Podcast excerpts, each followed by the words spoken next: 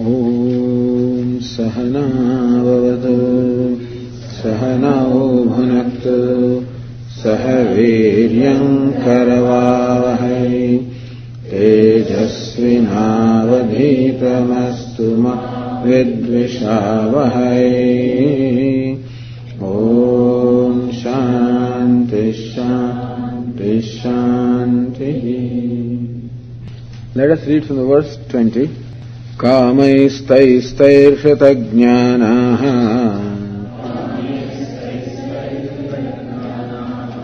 प्रपद्यन्तेऽन्यदेवताः।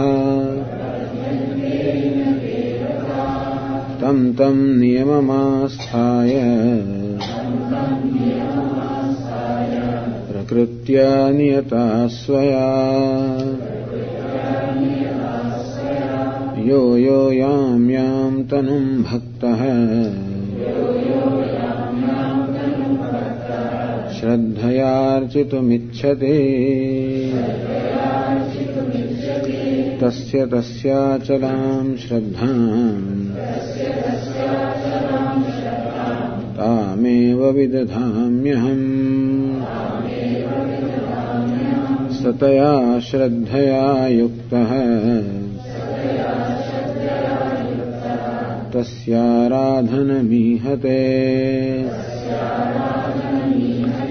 लभते च ततः कामान्। मयैव विहितान् हितान्। अन्तवत्तु फलम् तेषाम्। तद्भवत्यल्पमेधसाम् देवान् देवयजो यान्ति मद्भक्ता यान्ति मामपि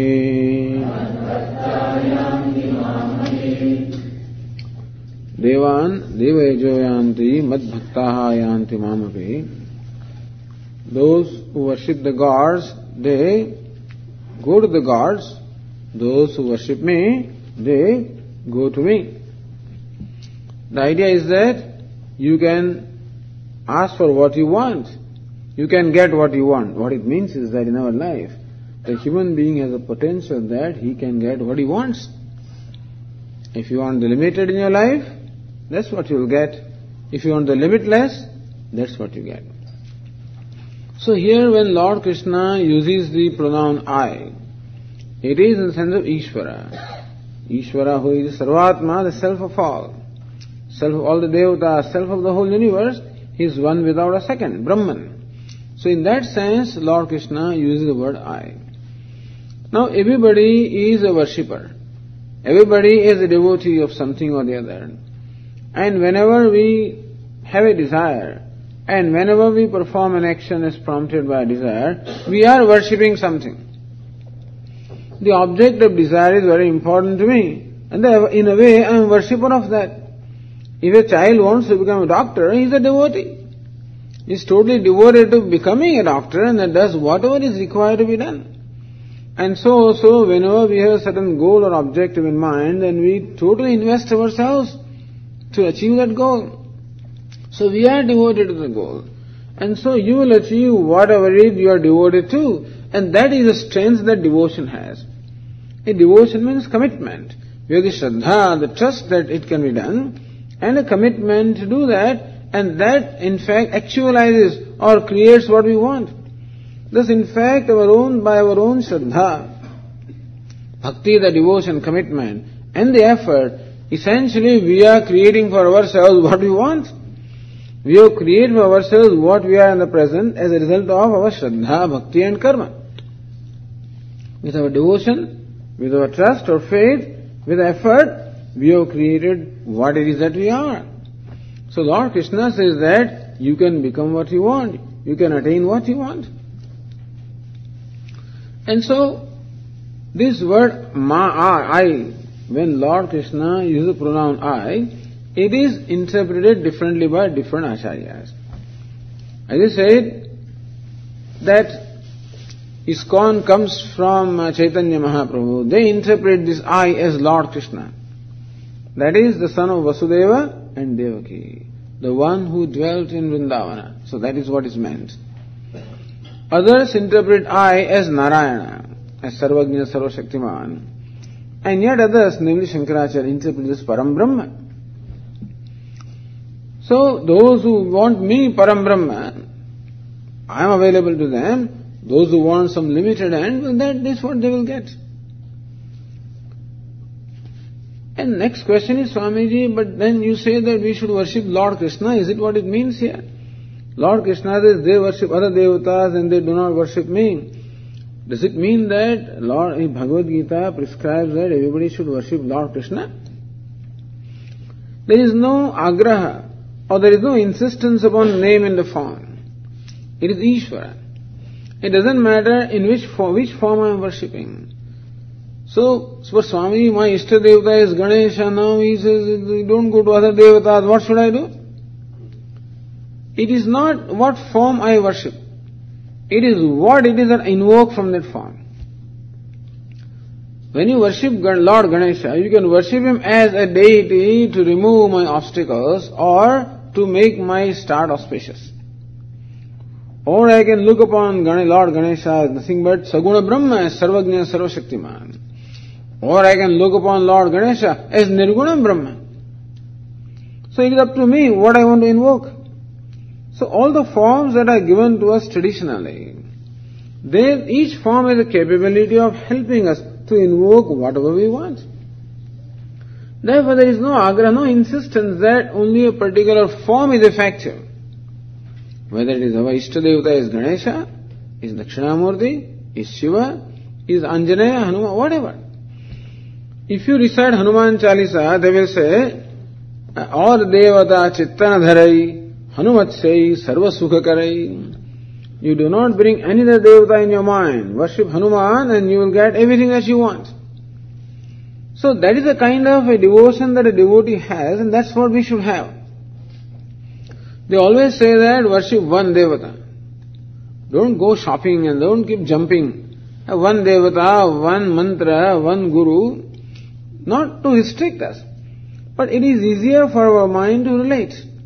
If we keep on shifting, then the mind cannot gain an abidance in any one of them.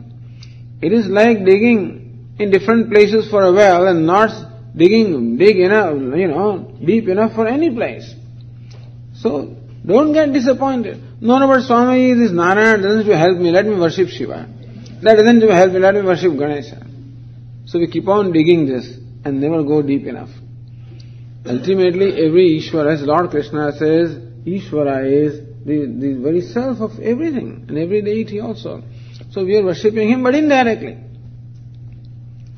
So number one, that we can invoke whatever we want from a devata, from any form. So it is what is important is what am I invoking? Even when worshipping Ganesha, if I invoke Ishvara who is Sarvagnya, Sarvashaktiman, omniscient, omnipotent, yes. What I can invoke Param Brahma is my very self. I can, I can look upon Ganesha as my own self. I can meditate that way also. So that is up to us. What is meant is, when Lord Krishna says they worship, they should worship me, meaning that they should worship Ishvara as their own self. The highest worship is when Ishvara is worshipped as my own self. Bheda bhavanat sohamityasau bhavana bhida Pavanimata, Ramana Maharshi says that instead of meditating upon Ishvara as different from myself, meditating upon Him or worshipping Him as my own self is always considered the best. That will remove every, every ignorance and every product of ignorance. But that is not easy, and therefore we worship Ishvara as different from us. So worship generally begins by looking upon Ishvara as what we call Nimitta Karanam, as a efficient cause, as a creator. All the theologies present Ishvara as a creator, Nimitta Karan. And that is how, that is what everybody believes. Doesn't matter what the books say. But basically what the concept that every, most individuals have about Ishvara is that he is a creator, sustainer, dissolver, up there. This is how we begin. So the worship usually begins in the realm of duality when I look upon Ishvara as different from me, as omniscient, omnipotent, omnipresent, as, as benevolent. And I seek His grace. That's it. Then slowly my understanding of Ishvara becomes more mature. And then there will be recognition that not only is the efficient cause, he is the material cause as well. Is not only the creator, but he alone is manifest as the whole creation. Then the relationship is that I look upon myself as part of Ishvara. Because I am also part of creation. Therefore, the relationship between Ishvara now, with being Ishvara now changes. Formerly the total separation. Now I come much closer. I am part of the Lord. And finally, when my maturity even grows, then I say that Ishvara is neither material cause nor efficient cause. He is not the cause. There is no real creation. All he is is one without a second, unconditioned, transcending all the attributes. So ultimately worship is of the Lord beyond all the attributes as my own self. So this is how usually the worship of Ishvara gains maturity.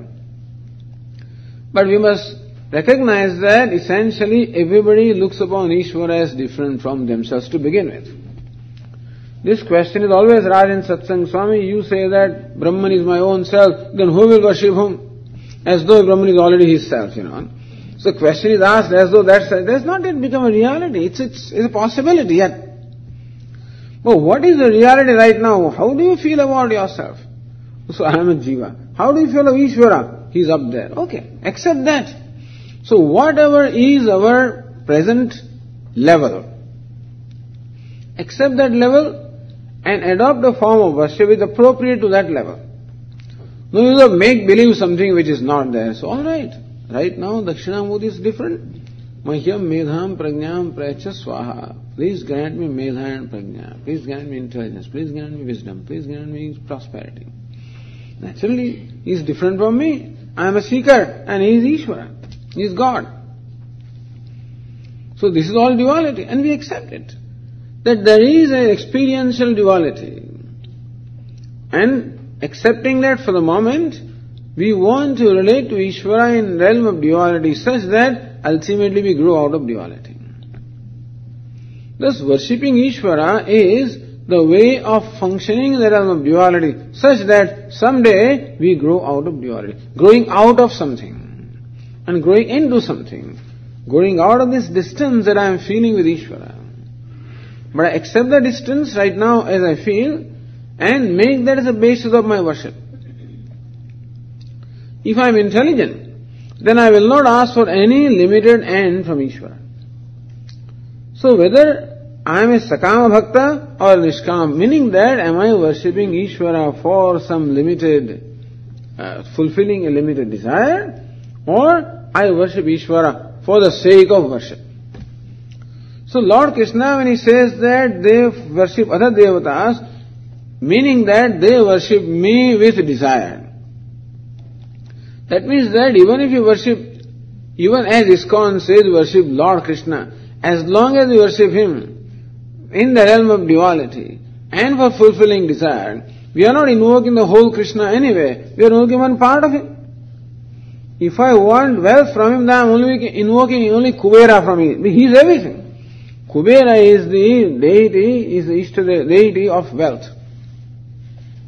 So if I ask of Lord Krishna wealth, that means that I am looking upon him as Kubera. Whether I give that name or not, but that's what it means. I went to other devata, in a way. If I want that, if I want my disease should be removed, you know, alright, you can. But that means that I'm invoking only that aspect of Ishvara. So when Lord Krishna says people go to other devatas, it means that they only worship a limited aspect and they worship Ishvara with desire, fulfilling desires.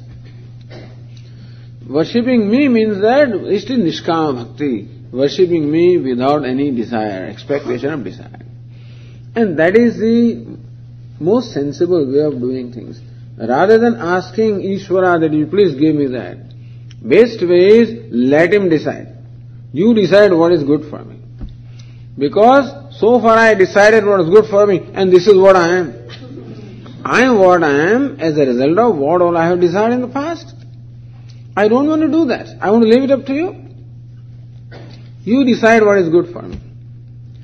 Thus a devotee leaves it up to you. That is called surrender. If he does not fulfill my desire, I did not need it. This is my trust. What is called faith in Ishvara, is in his benevolence or goodness, is that if I do not get something that I wanted, my conclusion is not he did not give me. My conclusion is that I did not need it, therefore he did not give me. There is a trust or a faith that he knows what is best for me. If it doesn't come, good riddance, it did not come. Thank God it did not come. That's what a devotee will say. Other fellow will say, Ishvara, what is your Ishvara? What is he doing there? He doesn't do anything.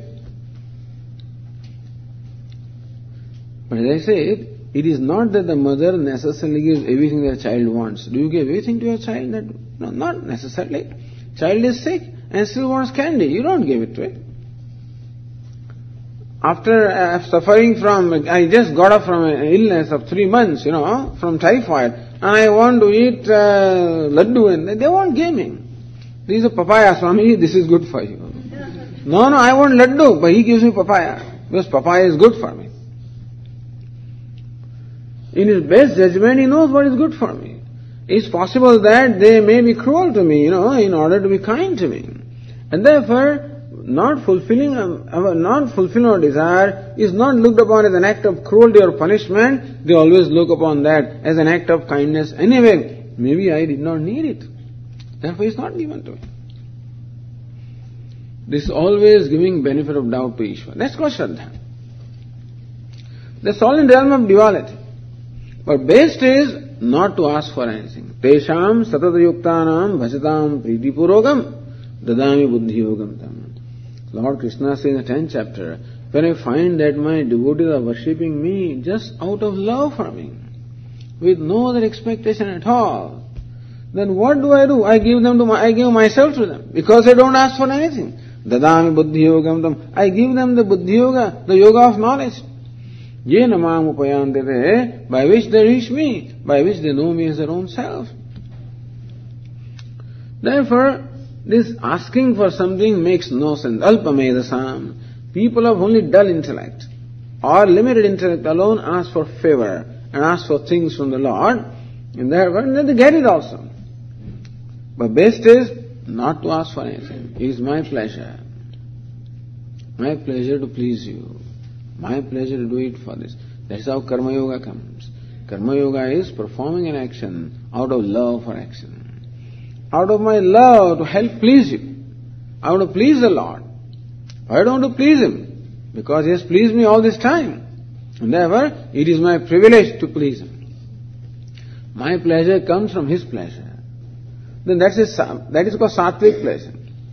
A non-binding happiness is when it comes from happiness of someone else. A binding happiness is when it comes from fulfilling a desire. And the worst happiness is when it comes from somebody making somebody unhappy. So one fellow is happy because somebody else is happy. One fellow is happy because he is happy. Other fellow is happy because somebody is unhappy. Sattva, Rajas and Tamas. The best in our life also. The best way of gaining happiness is by giving happiness. Happiness is something to be given, never to be asked for. Love is something to be given, never to be asked for. Because it never, it is, it is myself. And by giving, I am not obliging anybody. By giving that, in fact, I am invoking what is already there. Just making a manifest. This is what Bhagavad Gita teaches. That's called yoga. So all that was taught. And finally Lord Krishna says that those who worship me seeking no favor, nothing limited, then they get me. Mad yanti mamapi. Devotees, my devotees, my devotees means not devotees of just a given form, devotees of Ishvara. And what's the best devotion? Tell me. What is the best form of love? Not making any demands, is it not so? When do I feel best love? When who loves, one who loves me makes no demand upon me. I have all the liberty. Really the best way to serve is to give them the liberty. Best to serve the Guru is give them the liberty. Whatever you want, fine. Have the liberty. You want to eat? Yes. Not eat? Yes. Here? Yes. Have it your way.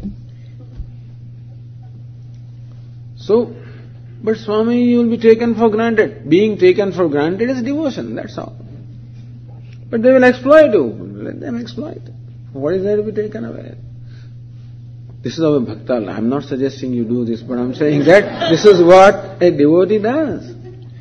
With a total trust that what, you know, Ishvara after all, he's always benevolent, he's always, uh, you know, he's my well-wisher. So serving anybody also is as best as possible, be as non-demanding as you can, that's all. Not making demand is the best service. when Lord Rama went to Chitrakoot, he went to forest, then different people came to see him. Devatas came, Rishis came, other people came, and then the tribes people also came finally. Everybody always came and made offering, you know, this. So these tribal people says, says, Lord, we are sorry, we have nothing to offer. All we can offer to you is that we will not snatch away your bow and arrow and whatever you have. That's what we normally do. We snatch away whatever that anybody has, you know, we will not do. That's our seva to you. That is great, you know. And so there are different ways of serving. And but the right way of serving is making them happy. And when can you make somebody happy? When you do what they want. And in so doing, your wants have to be set aside. You can't want, no, but I will, and then my want also should be that, then it's conditional serving. That I will serve provided such and such conditions are satisfied. Okay. But Lord Krishna, the best way is unconditional surrender, unconditional acceptance of Ishvara. In His infinite wisdom, this is what He does, acceptable to me. All resistance to Ishvara, the only reality of life, all resistance goes away. To the extent the resistance goes away, that is what creates the distance. To that extent, the distance also goes away. Let go the resistance, let go of the resentment, let go of those things accepting Ishvara. Madbhaktaha yanti mamapi, thus those who accept me, they reach me. but how come they don't do this? When it is so, then why don't people do that? Because of the problem that they have ignorance. Ignorance is a problem because of which people just miss the board, that's all.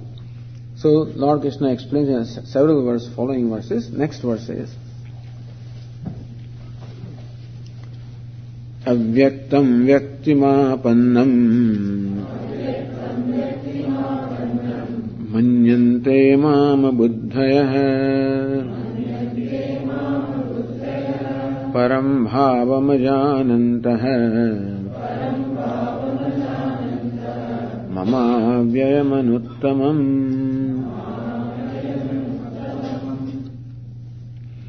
In Vedantic terminology, we say this is Vikshepa. superimposition. Avyaktam vyaktimapannam manyante mam abuddhaya.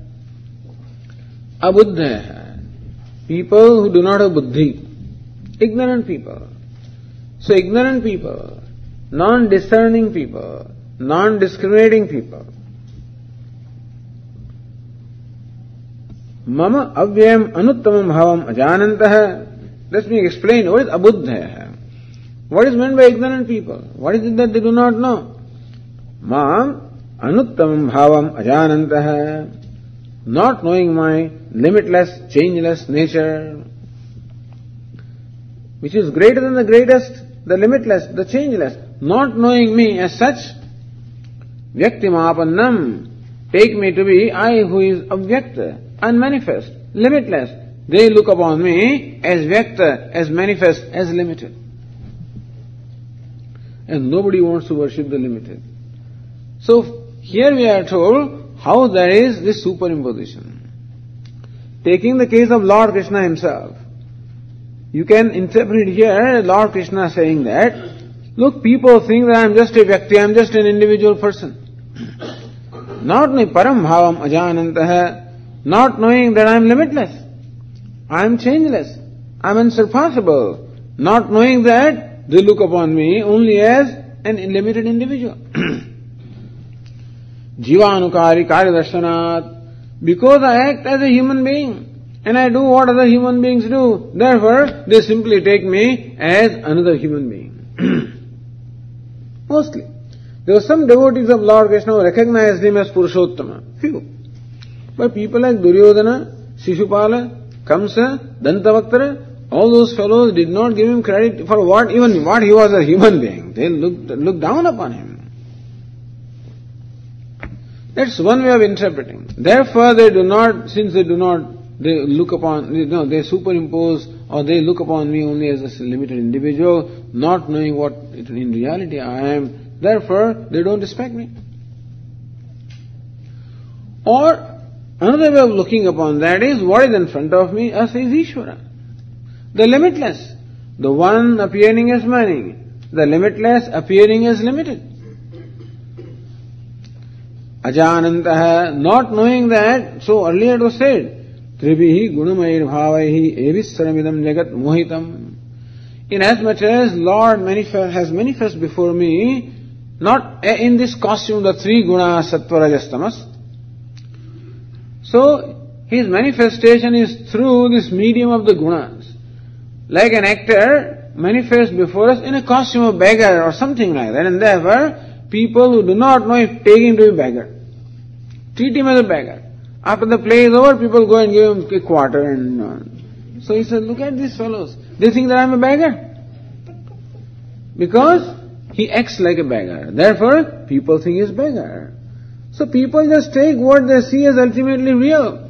They see the snake, they think that it is a snake. This rope is crying, hey, I'm a rope, come on. But they look upon them as snake. Similarly also, what is in front of us is Ishvara. But then, unfortunately, we look upon that as a world of diversity and disparity and duality. Or further, in fact, who am I? I am also nothing other than Ishvara. Limitlessness is my nature. Vyaktimapannam, how do I look upon myself as Vyakti as an individual? So when I brand myself as an individual, as a doer, as an experiencer, as whatever, then what am I branding? It is Param Brahma. So Brahman, the limitless, which is myself, is all the time branded by me as a limited individual. So Lord Krishna is Avyaktam, I am unmanifest. Meaning that I am limitless. And the very self of your being, but they take, look upon me as a Vyakti, as an individual, take me to be limited. So thus, Lord Krishna says how everybody essentially, except a few enlightened people, how, how do people look upon themselves as limited beings? Even though themselves are limitless, they look upon themselves as limited beings. And therefore ask for limited things. So why do people behave the way they do? Lord Krishna explains, it is because of ignorance.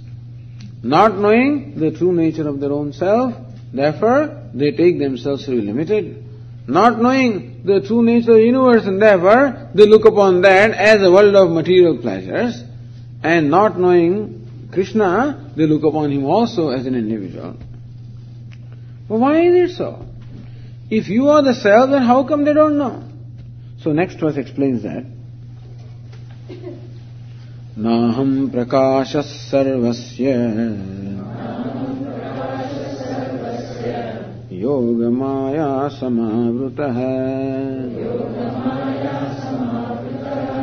मूढोऽयम् नाभिजानाति।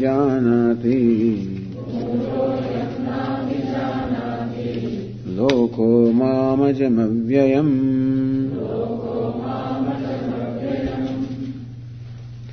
नाहं प्रकाश सर्वस्य। Lord Krishna says that I am not evident to to anybody How come? Yoga Maya Samavruta. Hey, you are my own self. And you say that you are Asti Bhati Priyam, you are self-existing, self-effulgent, always revealing yourself. Then how come I do not know? Yoga Maya Samavruta Samyak Avrata very well veiled or covered. Yoga Maya by my Yoga Maya on account of ignorance. What is meant by Maya is a projecting power. As you said, ignorance is the two aspects. One is veiling the truth, and second, creating an appearance of what is not there. So first, what the yoga maya or ignorance does is, it veils me the truth about myself that I am limitless, and creates there an appearance of my being limited. Therefore, Mudhoyam lokah mam ajam avyayam najan. Therefore, they do not know me with their own self, who is ajam, birthless. I look upon myself as subject to birth and death. I look upon myself as a mortal being, not recognizing that I am birthless. Avyayam. I look upon myself as subject to death. Avyayam, in fact, I am imperishable. So not knowing the true nature of one's own self, because of ignorance, therefore people take themselves to be contrary to what they are. So this 20, verse 25 in Vedantic language tells us what we call avaranam, not knowing the true nature. Lord Krishna, Lord says that I am not evident. Even though I am shining, I shine in the very self in the hearts of all the beings, and still I am not evident as Param Brahma. As Kathopanishad says, Esha sarveshu bhuteshu godhotmana prakashade. Brahman is the self of all the beings and still doesn't shine as such, doesn't become evident as such. On the other hand, he as though becomes evident as a limited being. And therefore everybody takes himself or herself to be a limited individual. Takes others also as limited individuals. Takes the world as different from themselves. Takes Ishvara also as different from themselves. It is nobody's fault. This is how the situation is. There is something called ignorance, because of which we do not know ourselves. There is something called projection, because of which we take ourselves to be quite contrary to what we are. Just as a rope is taken to be the snake, and so also the limitless is taken to be a limited individual. but why is it so, Swamiji? I do not know. Why? Why should there be ignorance? Out of frustration, then people ask this question, but why ignorance? No, no idea at all. No karma. Karma also is product of ignorance. Why ignorance? In fact, this question is out of ignorance only. It is ignorance that causes these questions. If ignorance is not there, then this why would not be there. But why am I a limited being? But who says you are a limited being? Why is world like this? But who says it is like that? It is like a dreamer asking all kinds of questions about why is it like this a dream? Wake up, then you'll know what it is. Then these questions will not remain. As long as a person is dreaming, so long so many questions are there. And what can we say? We can only say that there is no reason, this is how it is. But when you wake up, none of these questions will remain also. So, these questions remain as long as ignorance is. When ignorance is not, then the question also does not remain. So Lord Krishna says that even though I am the self of all, I do not reveal myself as such because my true nature is concealed by the ignorance. And not only that, but I who is limitless is evident to everybody as a limited being and therefore everybody takes themselves to be limited. Everybody feels sense of limitation, a lack or want, therefore their desires. And therefore they also project upon the, the value upon the objects which is not there, then they desire those objects, and that's how this wheel of samsara goes on. Otherwise, we would not be born. But the wheel of samsara goes on because of ignorance. Thus, Vedanta explains that the whole creation is a product of ignorance. Why ignorance? Well, if ignorance is not there, you and I would not be here to ask the question also. But then, ignorance is the cause of everything. But that means that everybody is ignorant. How about you, Lord? This Maya, which seems to uh, conceal everybody's knowledge, which seems to take everybody into a, cast a spell upon everybody, that does it cast spell upon you also or not? Like that, that's, that demon Bhasmasura, you know, his name was Nishasura, I think. So this fellow performs a big penance, the Asura demon, performs a huge penance and, and pleases Lord Shiva. And Lord Shiva appears before him. Says, what do you want? What can I give you? I want to be immortal. That you cannot be. Nobody can be immortal. Ask for something else. he, every demon always wants to live forever and wants to control the whole universe. So give me the power that whenever when I place my hand on somebody's head, that fellow will turn to ashes. Granted. Lord Shiva doesn't know what the consequences are of granting. Ultimately, the Lord Shiva and Brahma, they keep giving boons. It is Lord Vishnu, you know. He has to come and set everything right because that is his job. Preserving and maintaining order is the job of Lord Vishnu. These people, they are Brahma and Shivaji. They, Shiva, they do not know. It's all right. So this boon is granted. And so then this fellow asks then, all right, can I try it upon you? You know.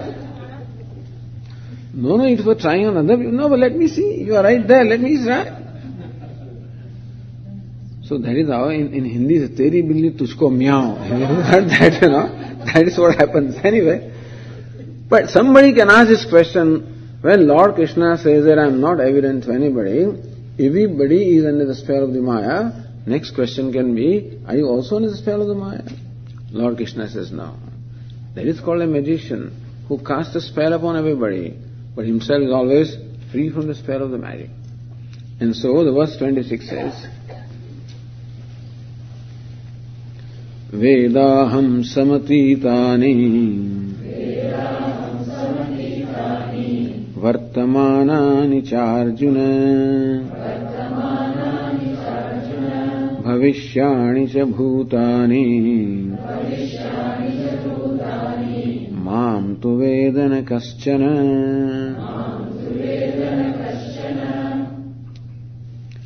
वेद अहम आई know समतीतानि भूतानि अर्जुन।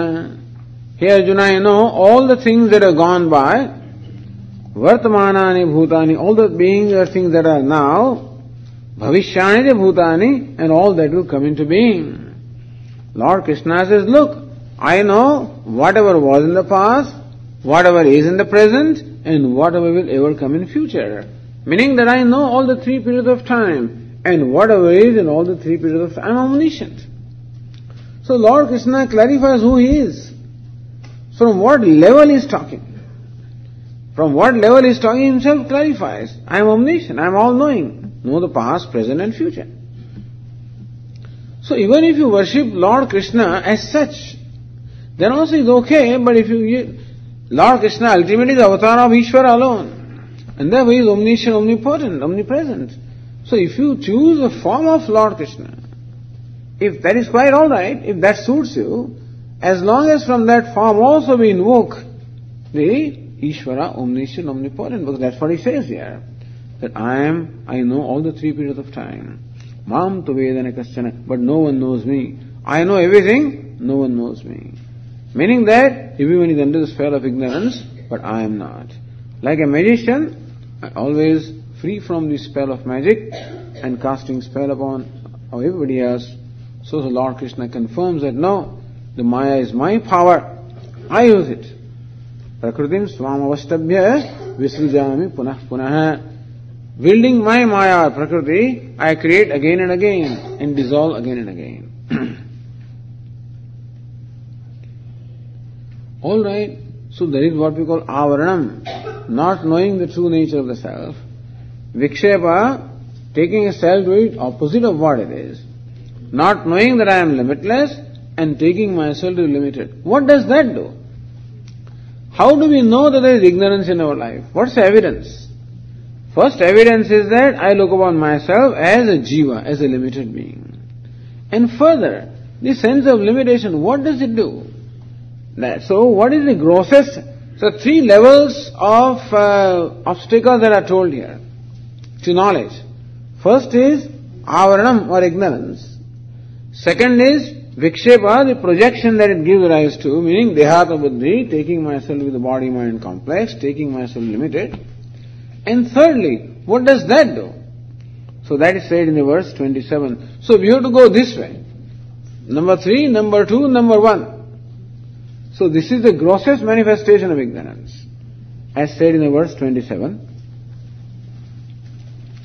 इच्छाद्वेषसमुत्थेन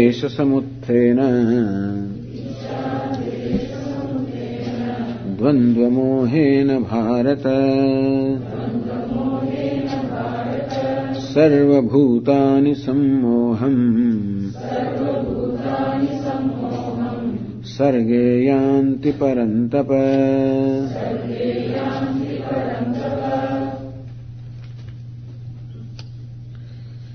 इच्छा द्वेष समुत्थेन द्वंद्वमोहेन इच्छा means desire or likes द्वेष means dislikes so likes and dislikes इच्छा everybody is born with a tendency of likes and dislikes so this is ultimate product of ignorance The first product is that I do not know who I am. The second product is that I take myself to be opposite of what I am, taking myself to be limited. And what that causes is these likes and dislikes. Because as you said, the sense of limitation makes me a wanting being. I, I find myself wanting, lacking being, a needy person, and look upon the world as fulfilling my needs. So whatever promises to fulfill my needs becomes an object of like. Whatever comes in the way of my fulfillment becomes object of dislike. Therefore, every limited person is bound to have likes and dislikes. Every limited person is going to be needy person also. And every needy person looks upon the world to fulfill the needs. And as long as I expect somebody else or something else to make me happy, that's the main problem that we have. I want others to make me happy. I want others to make me feel comfortable. I want others to make me feel safe and secure. I want others to love me. I want others to make me happy. That's it. This is samsara. Because this is a sure ground of misery in the life. All the misery is caused by this, that expecting the world to make me happy. The world, the world is trying to make me happy, not that the world does not try, they try from morning till evening, Swami, what can I do? This break, everything they do to make me happy. But it's up to me to become happy, you know. If I have decided not to become happy, nobody can make me happy. Because happiness nobody can give me. What they can give me is breakfast, table, nice, you know, mat, everything is nice, nice bowl and beautiful setup is there. Yes, they, they can do. Bring the best one. Which cereal do you like? Okay. What kind of milk? Alright. Breakfast, what will you have for lunch? In between 10 o'clock, what will you like? Lunch o'clock. 2 o'clock, what do you have? Or 4 o'clock? 6.30 in the morning. And everything is set up the best car, everything is there. The, all comfort the world can give me. But happiness, nobody can give me what they don't have.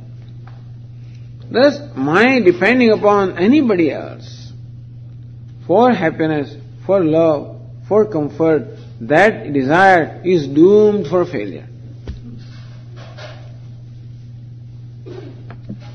And that is what creates all ragadveshas. All likes and dislikes are created because I want others to make me happy. If they oblige me, as long as they oblige me, so long I love you, I love you, I love you. They stop obliging me, I allow you, I love you. That's what goes on. There's no consistency also. Now I like the very thing I may dislike. What I dislike today, I may like tomorrow. Therefore, the Mahatmas explained to us that never criticize anybody. You don't know who going to need tomorrow.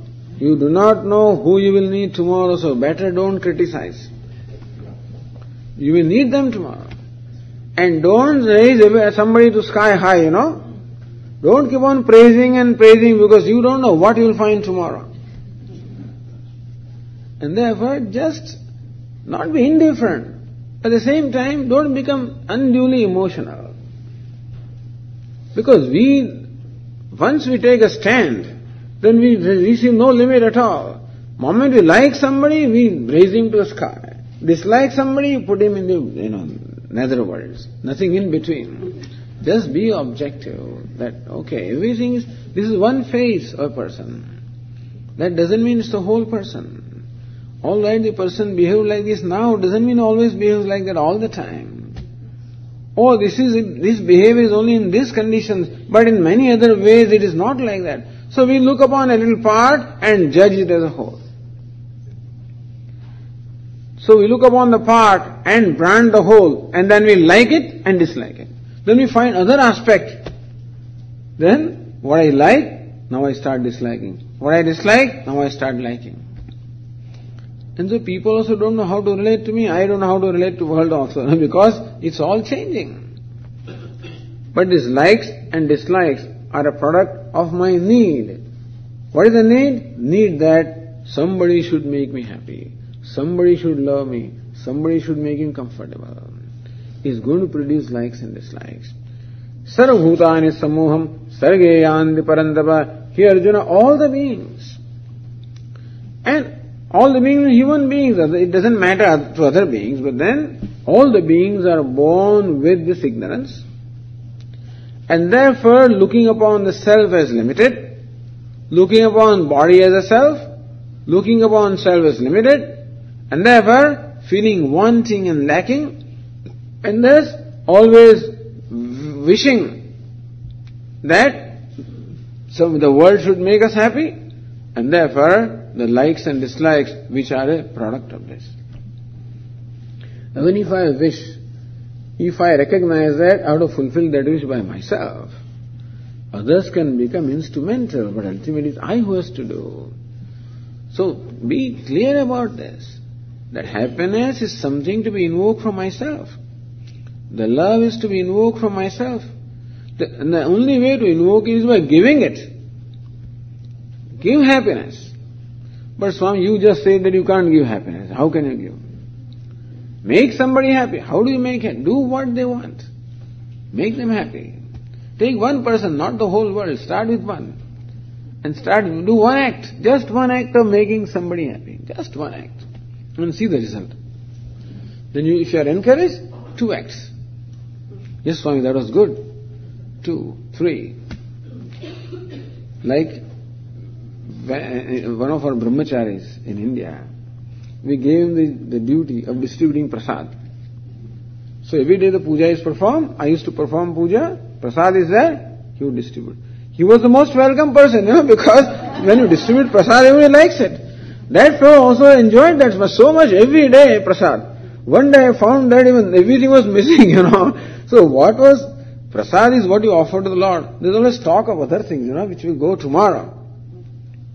Everything was distributed. Why? Because you so much enjoyed the task. I said, hey, this is not. So when you do something and when you find somebody happy, you become so enthused that you want more and more of that. So real happiness is, it comes when you see somebody happy by your action. You feel really, and there is this non-binding happiness. Because nobody will compete with you if you give. Competition is when you want, then everybody also wants. Then there is competition and there is struggle. Nobody will compete with you when you want to give. And by giving, I don't mean money only. Give yourself meaning what? Give a little kindness, give a little time, give something. If money is difficult to give, don't keep it with you, but give something. Whatever. Whatever I can give. So many time I can give. Okay. Little good words, couple of good words. Just a little smile. That also becomes so difficult, so I can't smile at this person. Do that. Just little. vachana ka daridrata. In Sanskrit said, why do you want to be daridra? Why do you want to be miserly with reference to words? At least be generous in the words. By performing that manas puja, the men, worshipping mentally, as Swami explained yesterday. So in the olden days, Swami used to conduct meditation also, mental worship. Worship Lord Shiva and give him the bath and now these flowers and offer him different flowers.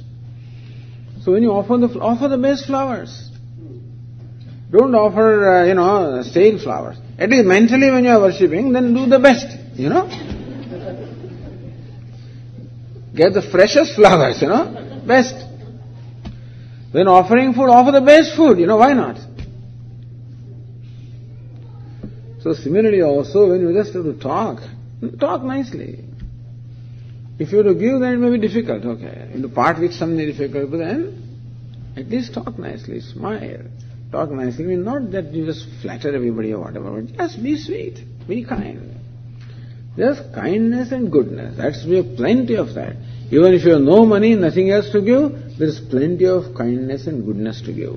More we give, more we discover as the treasure in ourselves.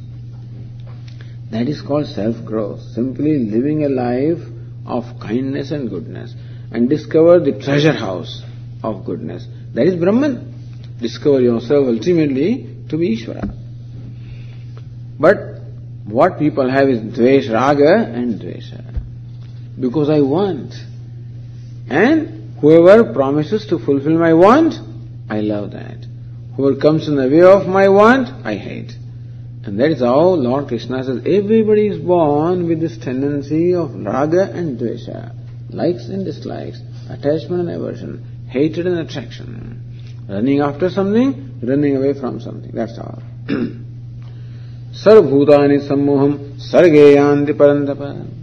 And that prevents us from being objective with reference to objects of the world.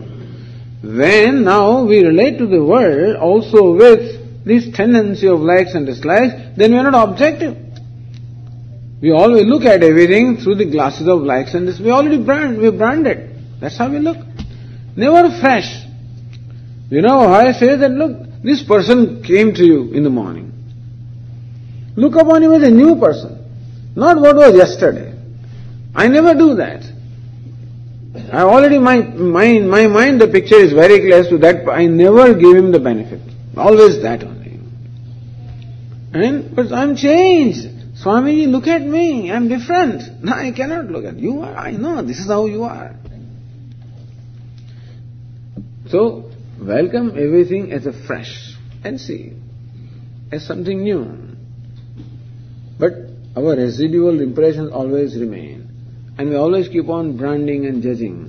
Before a person even has a chance, he's already, already branded. We brand and hang. That's what we do. This is a tendency. So we have to recognize this tendency in us. That's all.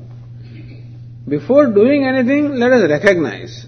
Do I have raga dvesha? Otherwise it all remains theoretical thing. This is all nice intellectual learning. But when I look at my own mind and various thoughts and tendencies arising and then I say, this is called attachment. This is aversion. This is anger. This is partiality. See, I'm partial to this, cruel to this. When we recognize these tendencies, secondly, recognize whether that does any harm to me or not. If it doesn't do harm, keep it with you. Give up. Mahatma say that give up that which is cause of unhappiness. What is cause of unhappiness? Arjuna therefore wanted to give action. Hey, action doesn't cause unhappiness. It is attachment that causes unhappiness. Give up attachment. You give up action, retain attachment. That means that you have given up what you could, you know, the sadhana is given up. So it's attachment, it's ragadvesha that are causing this pain. Let us recognize them and also see whether or not they are painful. They cause any harm to me or not. If I discover that yes, being partial, being cruel, being attached, being uh, having aversion, all of this is hurting me. Anger is hurting me. Greed is hurting me. Jealousy is hurting me. Then alone there is incentive to give it up. Otherwise, nobody gives up anything.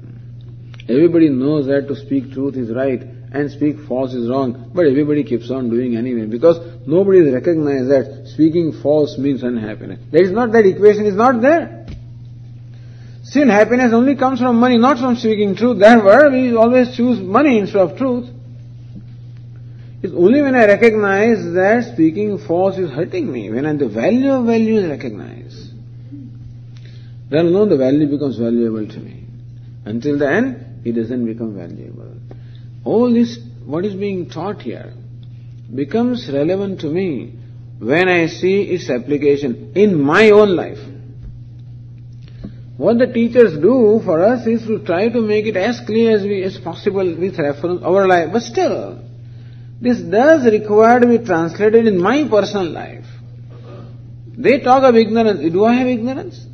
They talk of this wrong perception. What is my perception? Do I have likes and dislikes? So when I recognize that yes, this thought is called dislike, this is like, this is attachment, aversion, and this is what it does to me. It, it deprives me from being objective, deprives me from a healthy relationship. So relationship with likes and dislikes is unhealthy relationship. Most of my relationships are unhealthy. Either I favor somebody or reject somebody. So therefore, first then value is what? Becoming free from likes and dislikes. How do we do that? Next verse tells us that. येषाम् त्वन्तगतम् पापम्। जनानाम् पुण्यकर्मणाम्। ते द्वन्द्वमोहनिर्मुक्ताः। भजन्ते माम् दृढव्रताः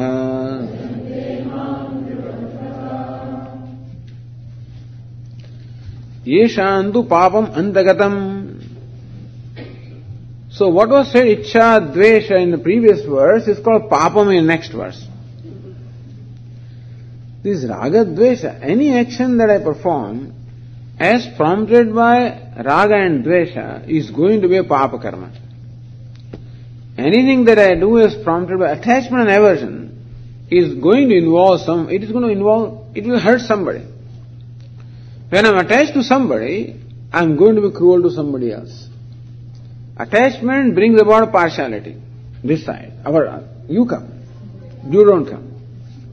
Attachment meaning being partial to one, automatically being cruel to someone. Hurting someone. Aversion, of course, when I have anger at somebody, that is directly hurt. But even when I have attachment for somebody, somebody else is deprived of the right, Violence is there. So whenever any action is performed is prompted by raga or dvesha, attachment or aversion, it will be, there will be lack of fairness. I cannot be fair, I cannot be just when my action is prompted by attachment and aversion. Somebody, to somebody I am unfair, somebody's right is trampled upon, violence is involved. There is papa. So it is papa that has caused ragadveshas and ragadveshas keep on causing papa. So we have to reverse this whole trend.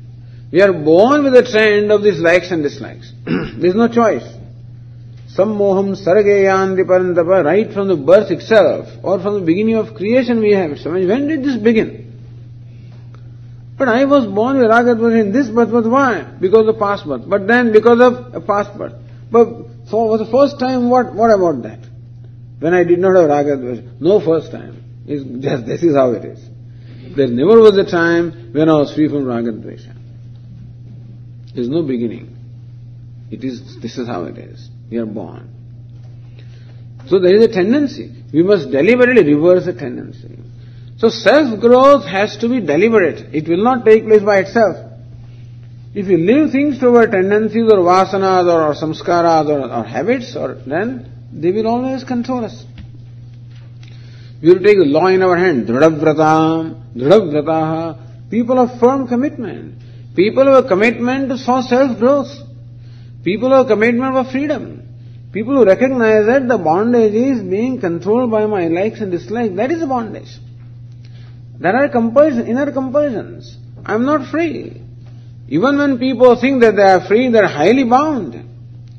People today think that we are free when we can do what we want. That's all. But are you really free? You are free as far as somebody else's control is concerned, but you are controlled by your own impulses anyway. Your own mind compels you.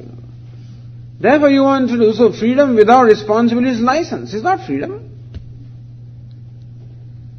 But that is the kind of freedom everybody wants today. Freedom means the freedom to do whatever I want to do. When not accompanied with responsibility, that freedom becomes a destructive, it becomes license, becomes hurtful, becomes destructive. Drudavrata, recognition that really it is my inner compulsions that make me bound. Bondage never comes from out there, bondage always is in there in the form of the likes and dislikes and then further in the form of superimposition, then further in the form of ignorance. But first we deal with the likes and dislikes, then deal with the ego, and then deal with the ignorance. That's the krama. When Lord Rama is fighting a battle with Ravana, Ravana is the last one to be killed. First of all his army comes and then his, all his uh, warriors they come and then his senapati, you know, the, the, the commanders they come. And finally he comes. So all these fellows are army, Ragadvesha, army of ignorance. Ego is a, aham mama is the commander of ignorance, you know. And then comes ignorance. It is not possible to right away attack that ignorance as long as all these children are with us, you know. And so, uh, first of all, therefore, get rid of this ragadveshas. Dradavrata. When can it happen? When my vrata or vow or commitment is firm, that this is what I want to do, this is I have to do. When the value of value is recognized, when the value of becoming free from ragadvesha is recognized, then alone my vow or vrata becomes firm. Otherwise, our vow does not become firm. Nothing is firm. Swamiji, I have decided so many times, every morning I will get up and do yogasana, you know, one hour. Did it for three days. Fourth day, 45 minutes. Third day, 30 minutes. Fourth day, 15 minutes. Fifth day, 5 minutes. Sixth day is gone, once and for all. How do this japa and this meditation? Nothing lasts. Why is it? Because the value is not recognized. I want immediate results. But Swami, I did yoga for 15, nothing happened to me. I went in japa for one, nothing happened. Doesn't matter whether it happens or not, do it. Because this is bhavaroga, this disease of samsara is a very old disease. It is not a new disease. So Ayurvedic physicians tell us that the, the treatment should last in proportion to the length of the disease. If I go to the Ayurvedic physician, I ask Swamiji, since how long have you been having acidity? Since 50 years. Then for 50 months do this medication. 50 months? That is what it will take. I want result in 50 days. I, if, if I had my time, uh, in 5 days I want results. Then go, go there, not here. This is a Vedantic shop is Ayurvedic shop, you know. Not a quick fix shop. Because what happens is in 5 days it goes away, in some, it goes away from here and comes in the stomach, goes in stomach and comes in the ears, it goes in ears and comes in, in somewhere, you know. Vedanta doesn't want that. Ayurveda doesn't want that kind of stuff. Dhradavrata. Therefore, a firm, a vow that comes from understanding, from viveka, from discernment, not from just being fanatic about something. Vedanta always wants viveka. They always want discrimination, wants understanding. That the vows that I take also should come from understanding, from having recognized the value of following this vow. So the only com- commitment is self-growth. That I want to bring from myself, I want to bring, make evident from myself what is my true nature. That love is my nature, goodness is my nature, kindness is my nature, wholeness is my nature, happiness is my nature. And I'm committed to bring that to manifestation. As we said, the only way to do is by performing act of kindness, by performing act of goodness, by performing act of love. Give this way, perform an act of love. Fake it till you make it. But Swami, love does not come. Kindness doesn't matter. Do what you would have done. Had you been kind, what would you do? Do that. Physicalize the desire. Even if the, still, even if the spirit is not there of kindness, it doesn't matter. Physicalize, at least you want to be kind. Physicalize. Swami, there is no devotion, I am sitting in front of Dakshinam, nothing happens. Don't worry. Still recite the names. Still bow down. Still chant the prayers. So just as the spirit brings about action, action can bring about spirit also. That is the Hatha Yoga part, you know. Vedanta begins with intellect and then wants to correct everything. Hatha Yoga begins with body, you know, and then what? That's also okay. Vedanta addresses our intellect, understanding, because that governs everything, and then wants to correct everything through that. But that seems to be very difficult to some people. So you start with the body and then go to understanding. Here also, if that spirit is not there, start with action. And someday, slowly that spirit also will be invoked. Punya karma, that's called punya karma. What is punya karma? What is the virtuous action? is act of kindness or goodness or act of love, act of offering, act of charity. Any act that is performed which invokes the wholeness and goodness from me. That's called पुण्यकर्म। पुण्यकर्मणाम on account of doing this for a long time how long Swamiji बहुनाम जन्म I do not know so अनेक जन्म संसिद्ध है performing पुण्यकर्म over number of lifetimes so have patience how many lifetime this is only lifetime we are not saying that but then have patience do what is to be done कर्मण्यवाधिकारस्ते मा फलेश कदाचित there also in this also, that let us not expect results right away. Swami, nothing is happening. Keep doing. Keep digging. Nothing, water is not coming. Keep digging. Water has to be there in the earth. But 50 feet, continue. 100 feet, continue. 500 feet, continue. 750 feet, you got it. All right. You know the story of these two devotees. It seems that one sage Narada was going to Vaikuntha and he has a free passport to go everywhere. And so once he was going, and on his way, he came across one ascetic performing penance. And uh, sage Narada stood, stopped there and talked to him. He said, Oh, you're going to Vaikuntha? Please do me a favor, that's all. Please ask Lord Narayana, when am I going to be released now? Okay, I'll ask. That's devotee A. On the way again, another devotee B. He also requested, please, please ask from Lord Narayana, when is the last, you know, when am I going to be released? So then um, Naradji visited Lord Narayana and came back and then saw that devotee number B. He says, Lord Narayana says that you will require only three births to become free. Three births here? And went to the second one. He says, Did you ask Lord Narayana? What does he say? He says, Well, you know, you're sitting under the tree. You know how many leaves are there? As many leaves are there, as many births you will require to become released. Oh, thank you very much, that's all, I will be released finally, isn't it? It's a matter of attitude. So it has to happen. Some, it has to happen. Because it is my nature, nobody can deny the truth. When we wedded, satyameva when we wedded to the truth, it cannot be denied. Thus, when I am wedded to the truth that I am going to act out of my goodness, then it cannot be denied because it is my nature. Yesham tvantagatam papam jananam punyakarmanam.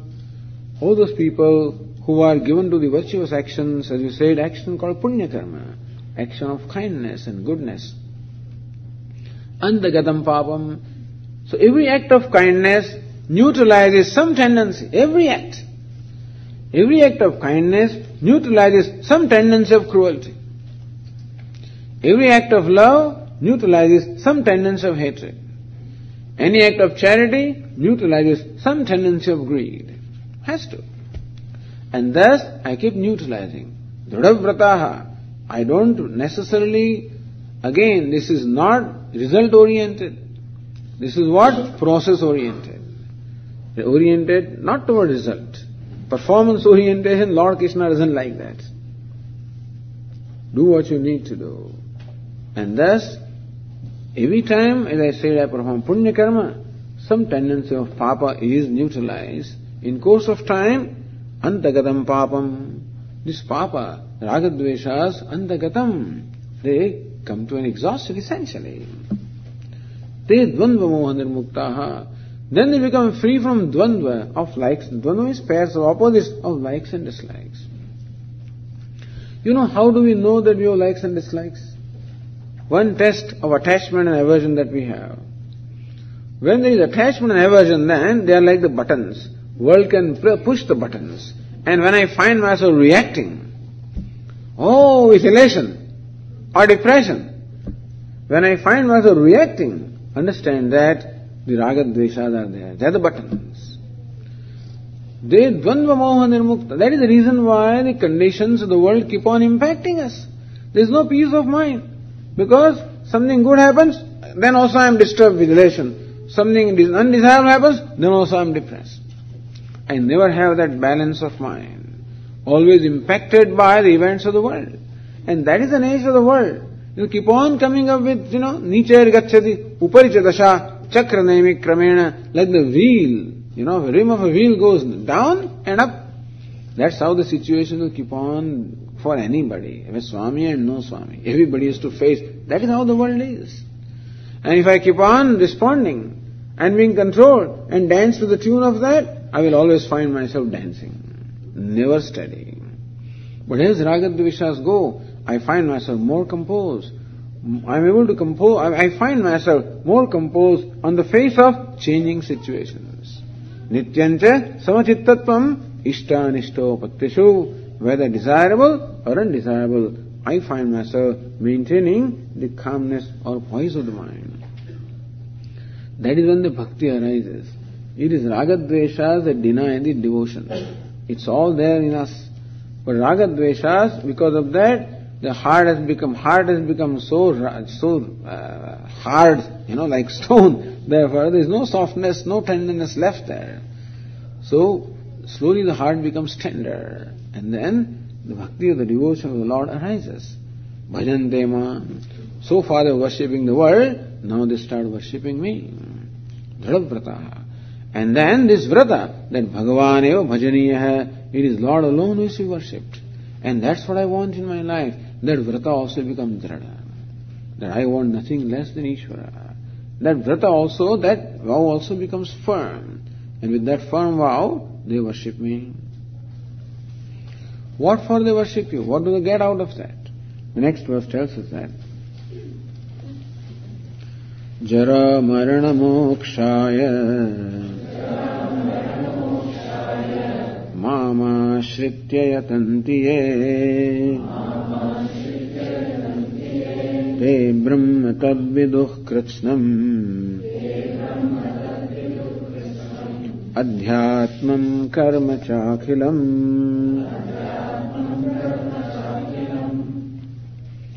Jara Marana Moksha, freedom from old age and birth. So what does the devotee want? He wants freedom. Freedom from what? Old age and birth. That's the representative. Old age also means pain. Birth means death. That is also pain. He basically wants freedom from pain, freedom from sorrow. And old age, etc., are associated with, are generally equated to sorrow.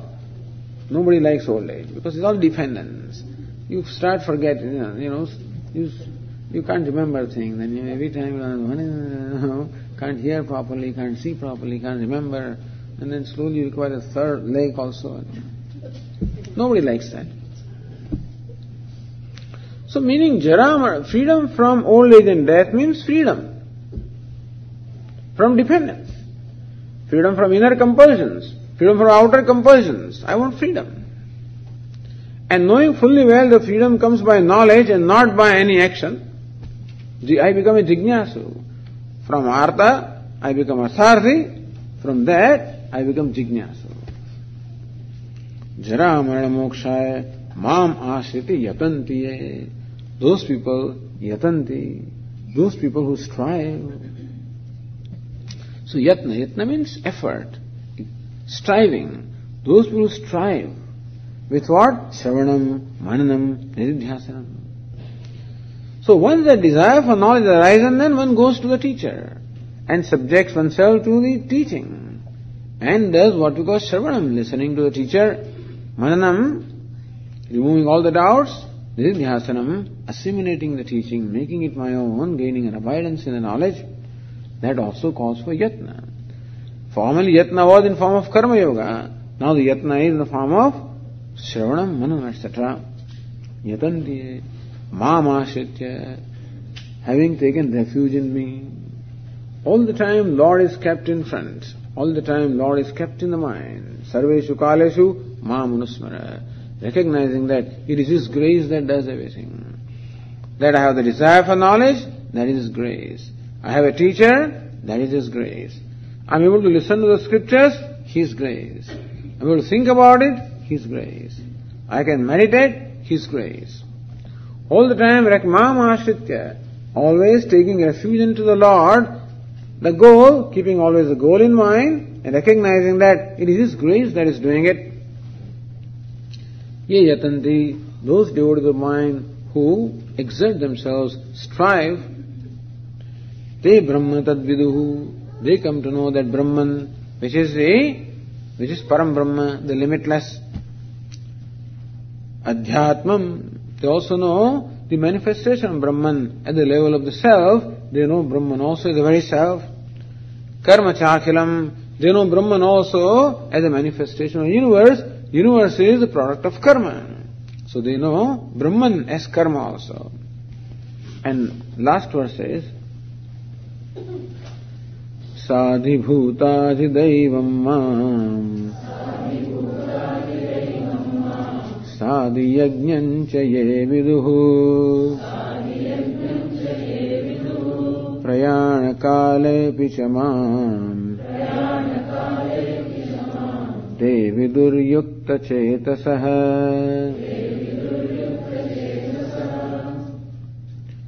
स अधिभूत स अधिदैव mam viduhu.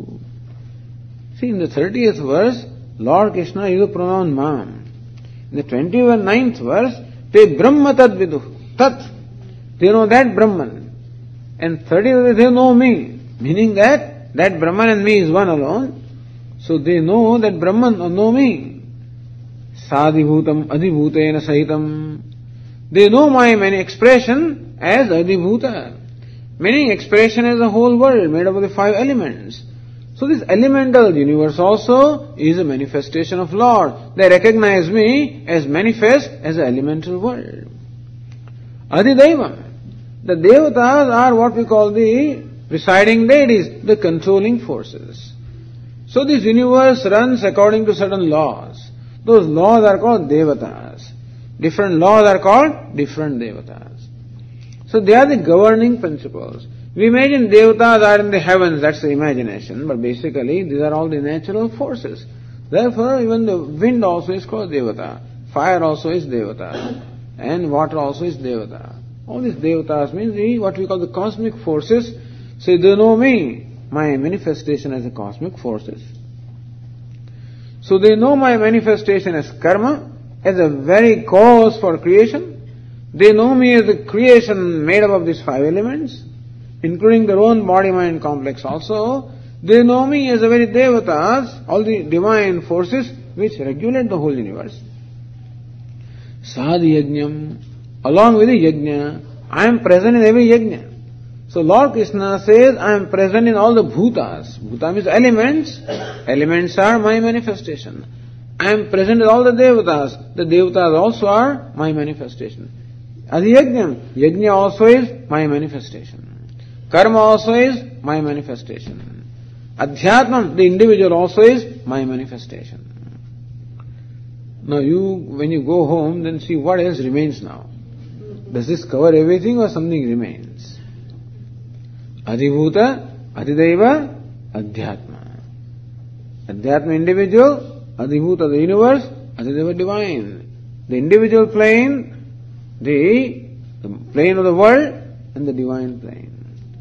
And also includes karma, the very cause. Yajna, the, the sacrificial actions.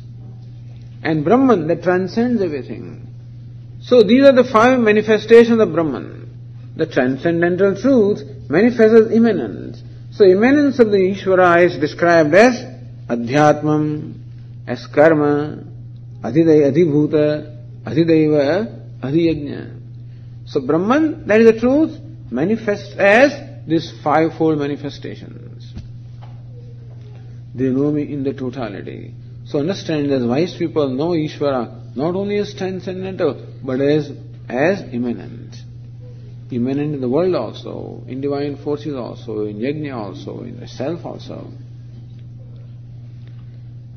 So you remember what was said in the beginning? By knowing which, everything as well becomes known. So Lord Krishna says, my devotees, the wise people, recognize me everywhere. So what is meant by knowing everything is recognizing Ishvara everywhere. The wise people know everything, not in the sense of how many elements are, how many, as I said, grains of sand are there, but they know everything as they see the Lord everywhere. Vasudeva Sarvamiti. What is Sarvam? Is said here, Adhyatmam, Karma, Adhibhutam, Adhidevam, Adhiyajnam. That's called Sarva, all of that. In all these manifestations, they see me. Thus, this is called knowledge. When Ishvara is known both as immanent as well as transcendent. When no means means they gain abidance in the knowledge. In their vision, there is nothing but Ishvara. But Swami, what happens at the time of death? Prayana ते विदु युक्त चेतस इन as much है युक्त Chetas those whose mind is focused on me because they know me as one non dual in their mind there is one other than me प्रयाण काले भी even a time of death also ते विदु they know me meaning that in the time of death also they don't miss me I do not disappear from him even a time of death So that's what Lord Krishna says, they continue to know me, because know me is the self.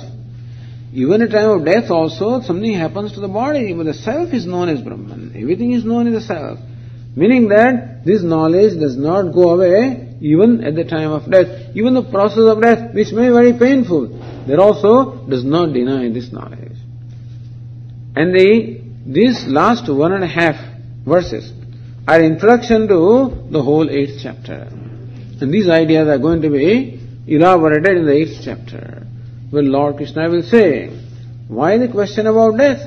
Lord Krishna says, whatever is the last thought that determines your subsequent destination.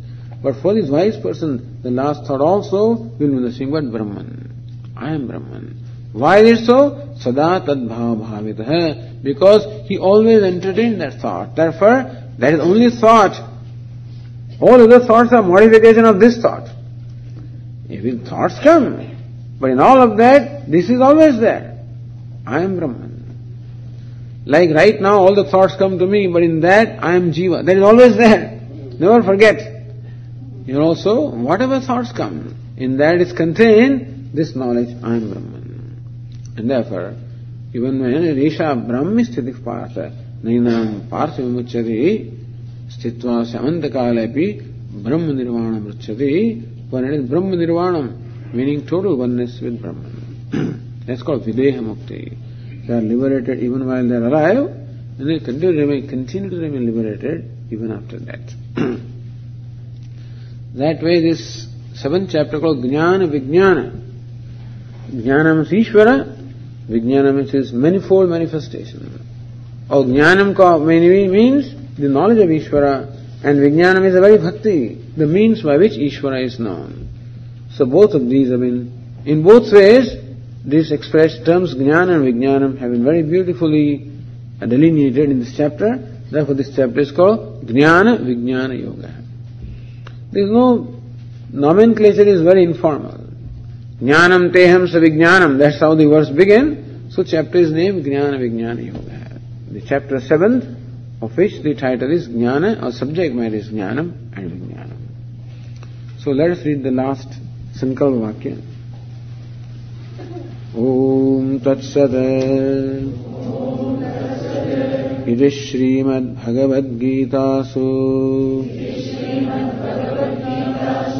उपनिषत्सु ब्रह्मविद्याया योगशास्त्रे। श्रीकृष्णार्जुनसंवादे। ज्ञानविज्ञानयोगो नाम।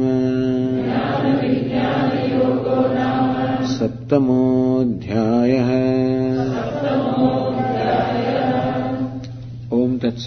Iti in this manner Srimad Bhagavad Gita Su so this the divine song of the Lord Upanishatsu which is nothing but so many Upanishads Brahma Vidyayam whose main topic subject matter is Brahma Vidya the knowledge of Brahman Yoga Shastra which also gives, explains the yoga which is the means of the knowledge Sri Krishna Arjuna Samvade which Bhagavad Gita is in the form of the Samvada, the dialogue between Lord Krishna and Arjuna. Jnana Vijnana Yoga Dhamma. The chapter titled Jnana Vijnana Yoga. The seventh chapter, thus concluded. सर्वधर्मान् परित्यज्य। मामेकं शरणं व्रज। अहं त्वा सर्वपापेभ्यः। मोक्षयिष्यामि मा शुचः हरिः ॐ